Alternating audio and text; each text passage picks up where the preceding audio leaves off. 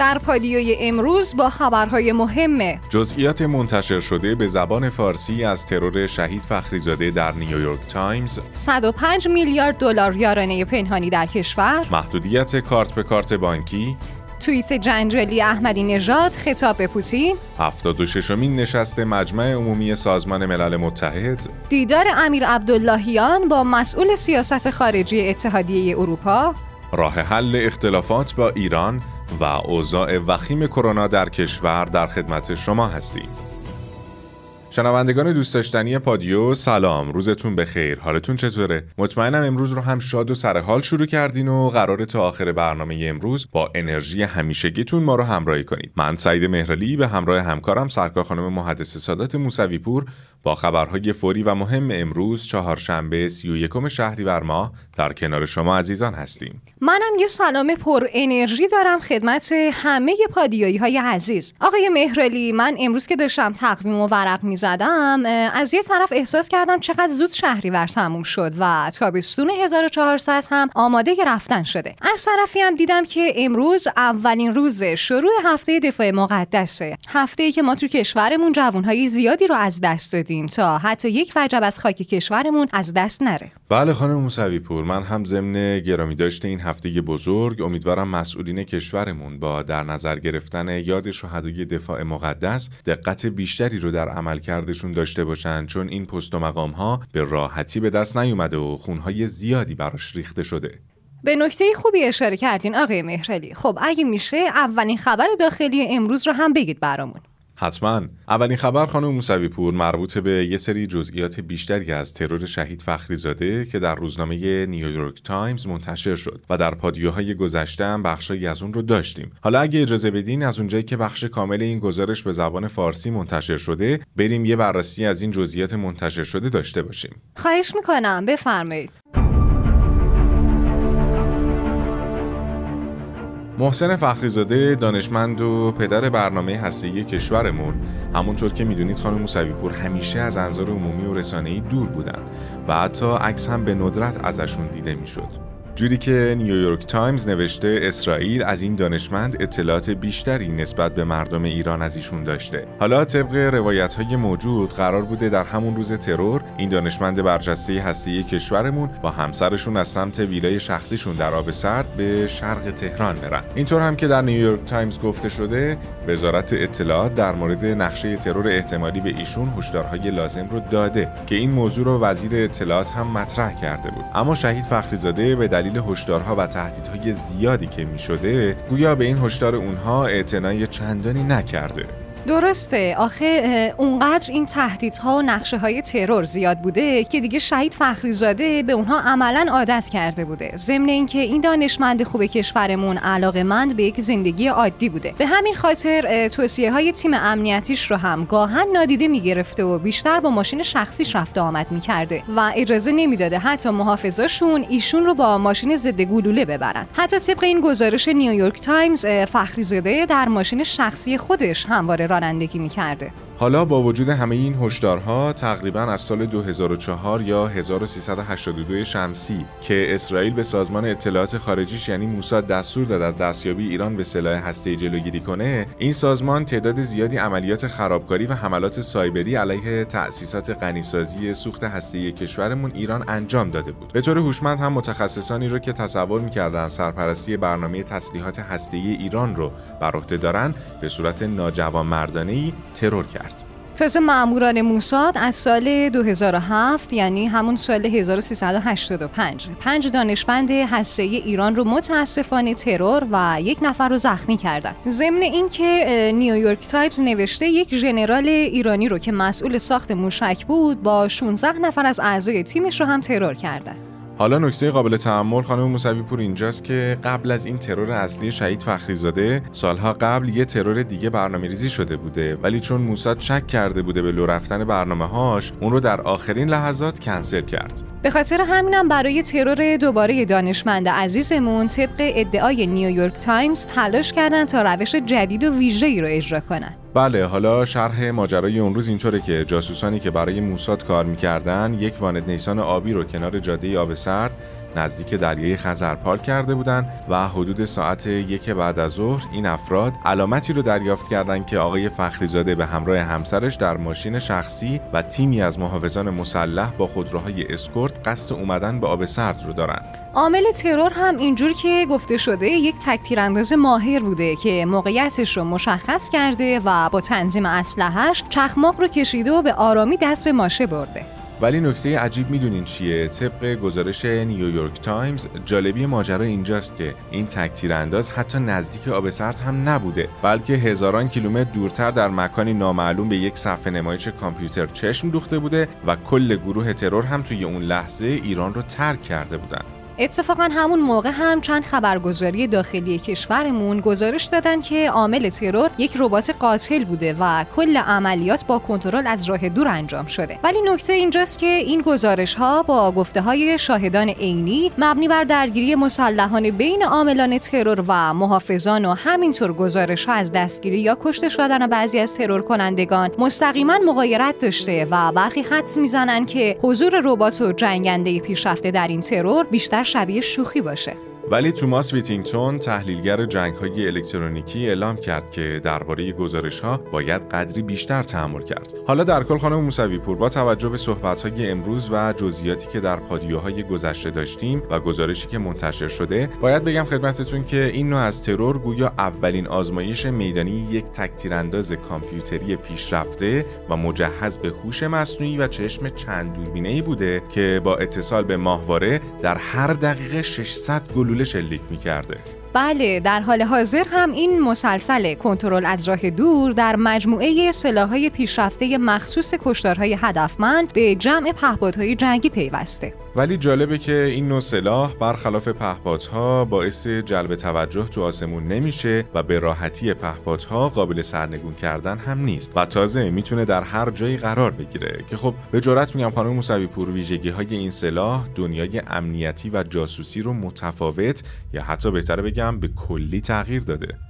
آره واقعا. حالا خود آقای دکتر فخری زاده از سال 2007 در صدر فهرست اسرائیل قرار داشته و موساد همیشه به فکر ترور شهید فخری زاده بوده. چون بنیامین نتانیاهو نخست وزیر اسرائیل در سال 2018 یعنی 1397 یک کنفرانس خبری برگزار کرده تا اسنادی که موساد از آرشیو هسته ایران به سرقت برده بود رو به نمایش بذاره و ثابت کنه که ایران برنامه تسلیحات هسته رو متوقف نکرده. به همین خاطر هم در اون کنفرانس چند بار از آقای فخریزاده اسم برده بله حتی خود من هم دیدم که این عبارت رو نتانیاهو به کار برد اونجا که این اسم فخریزاده رو به خاطر بسپارید A key part of the plan was to form new organizations to continue the work. This is how Dr. Muhsin Fakhrizadeh, head of Project Ahmad, put it. Remember that name, Fakhrizadeh.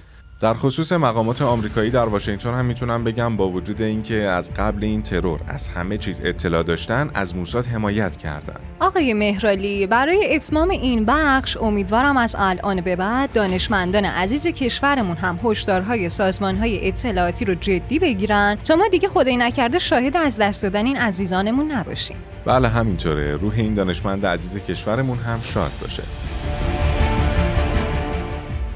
بریم سراغ خبر بعدی. قوامی معاون وزیر اقتصاد در رابطه با 105 میلیارد دلار یارانه پنهانی در کشور اعلام کرد. در حال حاضر یارانه پنهان در کشور ما معادل 60 درصد تولید ناخالص داخلیه.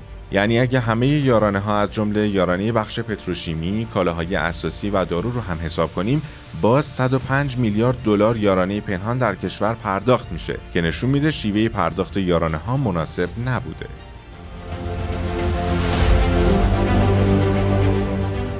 یه خبر هم من دارم از توضیح بانک مرکزی درباره محدودیت کارت به کارت. که خب در این توضیحات گفته شده که به منظور جلوگیری از سوء استفاده ها در تبادلات پولی کشور به زودی مجموع تعداد تراکنش های واریزی که به کارت های هر شخص حقیقی در یک روز انجام میشه به 20 تراکنش محدود میشه. البته مخاطبین عزیزمون این رو هم باید بدونن که این محدودیت فقط برای واریز به کارت بانکی یک فرده و کارت به کارت از کارت بانکی یک شخص به کارت های مختلف محدودیتی نداره. آقای مهرالی مثل اینکه محمود احمدی نژاد در توییتر شخصیش برای ولادیمیر پوتین رئیس جمهور روسیه یه پیامی رو نوشته. بله این توییت اتفاقا خیلی هم جنجالی شده و احمدی نژاد در اون خطاب به پوتین در رابطه با طالبان نوشته آقای پوتین گزارش شده که شما فرصت برای گروه تروریستی طالبان خواستید. اگه گروهی مثل طالبان مشکل مشابهی رو برای روسیه ایجاد کنند و یک مقام سیاسی جهانی خواستار دادن فرصتی به اونها بشه آیا این امر قابل قبوله؟ خبرهای بین المللی امروزمون هم شروع می‌کنیم با یه خبر جنجالی از 76 امین نشست مجمع عمومی سازمان ملل متحد. آقای مهرالی این نشست مجمع عمومی سازمان ملل متحد بعد از همهگیری کرونا با سخنرانی آنتونیو گوترش دبیر کل این سازمان برگزار شد که خب گوترش در این سخنرانی با اشاره به بیداری جهان اعلام کرده که من اینجا هستم تا زنگ خطر رو به صدا درارم چون جهان ما هرگز قبل از این تهدید یا متفرق نشده بود و این همهگیری کووید 19 نابرابری های خیره کننده را افزایش داده. بحران آب و هوا هم این سیاره رو به شدت درگیر کرده و حتی تحول از افغانستان و اتیوپی تا یمن و جلوتر از اون صلح رو خونسا کرده. علت دو قطبی شدن مردم جهان رو هم اینطور بیان کرده که موج بیاعتمادی و اطلاعات غلط مردم رو دو قطبی و جوامع رو فلج کرده و باعث شده تا علم مورد حمله قرار بگیره و راه های اقتصادی اگرم بخواد پیش بیاد برای آسیب پذیرترین افراد بسیار کم و خیلی دیر انجام بشه. هایکو ماس وزیر خارجه آلمان هم با اشاره به اینکه در نشست مجمع عمومی سازمان ملل متحد به موضوعاتی مثل ایران، برجام و لیبی و افغانستان رسیدگی می‌کنیم گفته که ما به مواضع مشترک در مقابل طالبان نیاز داریم و چیزی که تا الان دیدیم تشکیل دولتی فاقد مشارکت همه اقوام و زنان در افغانستان بوده که این شرایط بسیار ناامید کننده است. حالا ابراهیم رئیسی رئیس جمهور کشورمون هم در این مجمع عمومی سازمان ملل در رابطه با صلح اعلام کرد صلح و امنیت پایدار در گروه اجرای عدالته و هر نوع نقض حقوق ملت ها بیشتر از هر چیزی صلح جهانی رو به خطر میندازه. در رابطه با مسئله تحریم از طرف آمریکا هم در ایران گفت تحریم روش جدید جنگ آمریکا با ملت هاست و من به نیابت از ملت ایران و میلیون ها پناهنده که میهمان کشورم هستند ضمن محکوم کردن تداوم تحریم های غیرقانونی آمریکا به خصوص در اقلام بشر دوستانه خواسته به ثبت این جنایت سازمان یافته علیه بشریت به عنوان نماد و واقعیت حقوق بشر آمریکایی هستم. این رو هم اشاره کرد که آمریکا به تعهد خودش که لغو تحریم هاست عمل نکرده و با نقض عهد از برجام خارج شده. چون فکر می‌کرد ما مستاصل میشیم ولی امروز مقاومت ما جواب داده. آنتونیو گوترش درباره آثار همین تحریم ها بر ایران هم اعلام کرده که در منشور سازمان ملل متحد این اقدامات یک جانبه می‌تونه به عنوان تروریسم اقتصادی تلقی بشه و منشور ملل متحد و قوانین بین المللی رو نقض کنه که همین کار می‌تونه باعث استفاده و تهدید با زور بشه و صلح و امنیت بین المللی رو به خطر بندازه.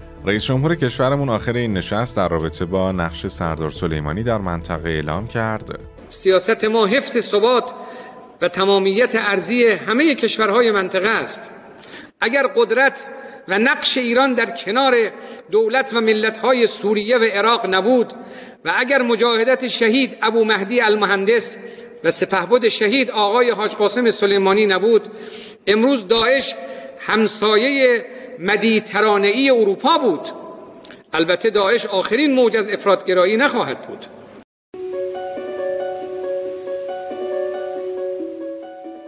دومین خبر این قسمت هم مربوط به دیدار امیر عبداللهیان با مسئول سیاست خارجی اتحادیه اروپا. وزیر خارجه کشورمون نسبت به مذاکرات گفته که ما با جدیت در حال بررسی سوابق مذاکراتی هستیم و دولت جدید برنامه از سرگیری مذاکرات رو به طور جدی دنبال می‌کنه. چون دولت آقای رئیسی در چارچوب اصول عملگراست و به همین خاطر دنبال نتیجه عملی در مذاکراته. ولی ملاک همه ما عمل طرفهای مقابل نه اظهار نظرشون. ما دیگه کشور رو معطل وعده های تو خالی آمریکای سابقه دار نمی کنیم جوزف بوریل هم در جواب امیر عبداللهیان اعلام کرد مسئولیت آمریکا نسبت به ایجاد وضعیت فعلی روشنه اما در این حال همه طرفها باید کمک کنند تا به نتیجه مشخص و یکسان برای دو طرف برسیم.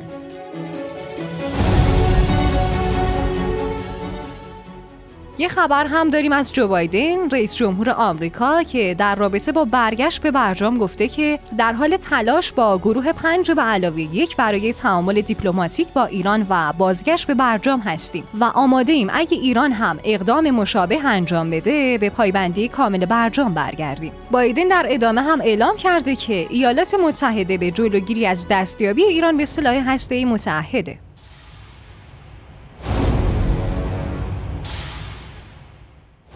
شیخ تمیم ابن حمد امیر قطر هم در رابطه با راه حل اختلاف با ایران اعلام کرده. هیچ راه حلی برای اختلافات بر سر دیدگاه ها با ایران جز از طریق گفتگوی اقلانی بر اساس احترام متقابل وجود نداره و این قضیه در خصوص موضوع بازگشت به توافق هسته‌ای با ایران صدق می‌کنه.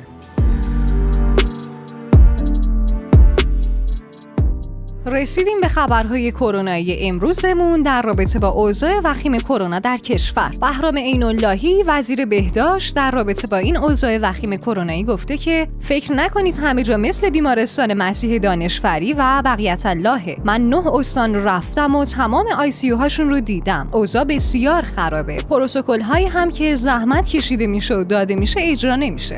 تازه این اللهی با بیان اینکه مهمترین مسئله برای بیمار کرونایی نگهداری از او و اکسیژن هم تاکید کرده که بیشتر مرگ ها در عصر و شب یعنی در مواقعی که پرسنل درست رسیدگی نمی‌کنن اتفاق میافته.